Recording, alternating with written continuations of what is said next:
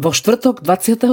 novembra Božie slovo nachádzame v Evanieliu podľa Matúša v 24. kapitole v 15. až 28. verši takto.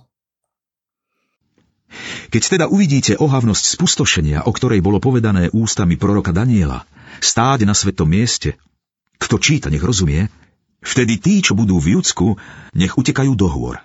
Kto bude na streche, nech nezostupuje vziať si niečo z domu, a kto bude na poli, nech sa nevracia späť vziať si plášť. Beda tehotným a tým, ktoré budú v tých dňoch dojčiť. Modlite sa, aby ste nemuseli utekať v zime alebo v sobotu, lebo vtedy bude veľké súženie, aké nebolo od počiatku sveta až doteraz a ani viac nebude. A keby tie dni neboli skrátené, nikto by sa nezachránil, ale kvôli vyvoleným sa tie dni skrátia.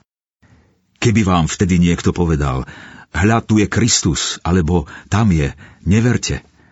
Lebo vystúpia falošní mesiáši a falošní proroci a budú robiť veľké znamenia a divy, aby zviedli, ak je to možné, aj vyvolených. Hľa povedal som vám to vopred. Ak vám teda povedia, hľa je na pustatine, nevychádzajte. Hľa je v skrýšach, neverte. Lebo ako blesk vzplanie na východe a zažiari až po západ, tak to bude s príchodom syna človeka. Kde bude mŕtvola, tam sa zhromaždia súpy. Kto je Kristus? Druhý príchod pána Ježiša bude podľa Božieho slova sprevádzať mnoho znamení. Mnohí sa budú vydávať za Krista, budú činiť znamenia a zázraky, aby zviedli, ak možno aj vyvolených. Kto je Kristus? Kde je pravda? V mnohorakosti kázní, zamyslení či akýchkoľvek teologických vyučovaní, ktoré sa nám v dnešnej dobe ponúkajú, je potrebné mať sa na pozore.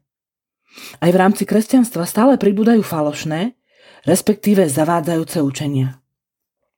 Podľa mnohých ľudí dokonca správne učenie ani nie je až také dôležité. Argumentujú potrebou tolerancie, ktorá je zaiste potrebná, no nie na úkor pravdy, pretože tá je jedine v čistom Božom slove.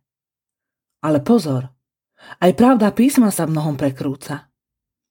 Apoštol dokonca píše, že ľudia neznesú zdravé učenie, ale pretože chcú počúvať len to, čo sa im páči, budú si podľa svojich žiadostí zháňať učiteľov. Druhý list Timoteovi, 4. kapitola, 3. verš. Dávajme si pozor na to, čo počúvame, respektíve čím sa duchovne sítime. Ako Kristovi nasledovníci Podrobujme všetko jeho slovu a v modlitbe skúmajme duchov, či sú z Boha, pretože mnohí falošní proroci vyšli do sveta.